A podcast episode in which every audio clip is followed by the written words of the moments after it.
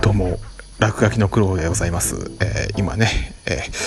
ー、畜舎の、まあ、ちょっともろもろの準備をしながら収録しておるわけでございますけども今日もね5分ほどお付き合いくださいよ。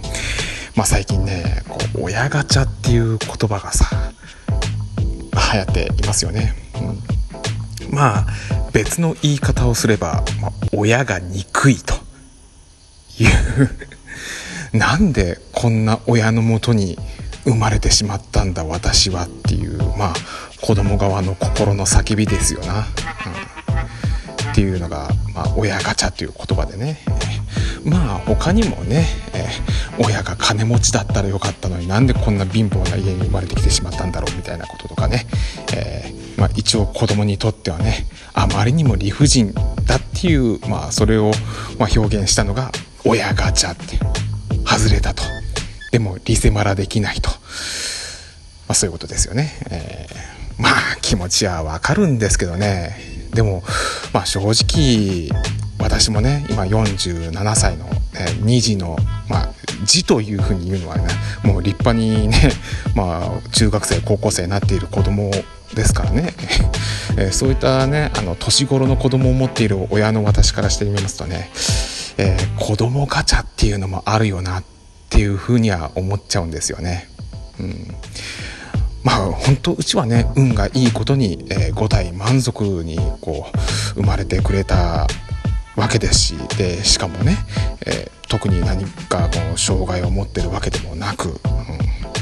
まあ今ではねその障害を持つっていうことをね障害とは言わずに個性として呼ぶっていうのがねあるんでしょうけども。まあ確かにね、まあ、そういう言い方もね、まあ、優しい意味ではありちゃありだと思うんですけども。まあ現実としてはやっぱ厳しいよね。いろいろと。そう思うとやはり子供ガチャっていう言葉をねこう使いたくなる親御さんとかも実はいるんじゃないの？でも親の立場としてさやっぱこういう子供に産んでしまったのは私の責任でもあるんじゃないかっていうふうにこうつい自分を責めてしまいがちになるからなんか子供ガチャっていう言葉はどうしてもこう使えない。でも子供側からしたらねこう親ガチャっていう言葉をこう使いやすいっていうなんかそういう、違いがあるのかななんてことを思ったりしてね、まあなんだったらねもうあの祖父母ガチャとかね、えー、おじいちゃんおばあちゃん。ねガチャもあれば、ね、孫が全然懐いてくれないんじゃよみたいな感じでこう孫ガチャなんていうのもひょっとしたらあるかもしれないしあるいはねなんか周りの親戚とかがうるさいんですよっていうねこう親戚ガチャ。あるいはねこのその地域のねこう住んでるご近所さんのご近所ガチャね隣に住んでる、ね、ご近所さんがたまたまものすごいねなんかクレーマーでねみたいなね。えちょっとね庭木の枝がこう隣に伸縮していただけどねうちの土地に伸縮しやがってなんていうね。えー、そういうご近所ガチャとかっていうのもあったりもするし、まあ、あるいはねやっぱ生まれた地域っていうかこう国、うん、日本に生まれてきたことが幸せなのか不幸せなのかっていうようなね。いやーなんか日本みたいにねなんかこう狭苦しいとこいうね心のね国よりもなんかヨーロッパとかねあっちの方のなんか福利厚生がしっかりしていて自分の気持ちがちゃんと主張主張できるようなああいったヨーロッパの国に生まれればよかったのになんていうふうに思ってる人いるかな。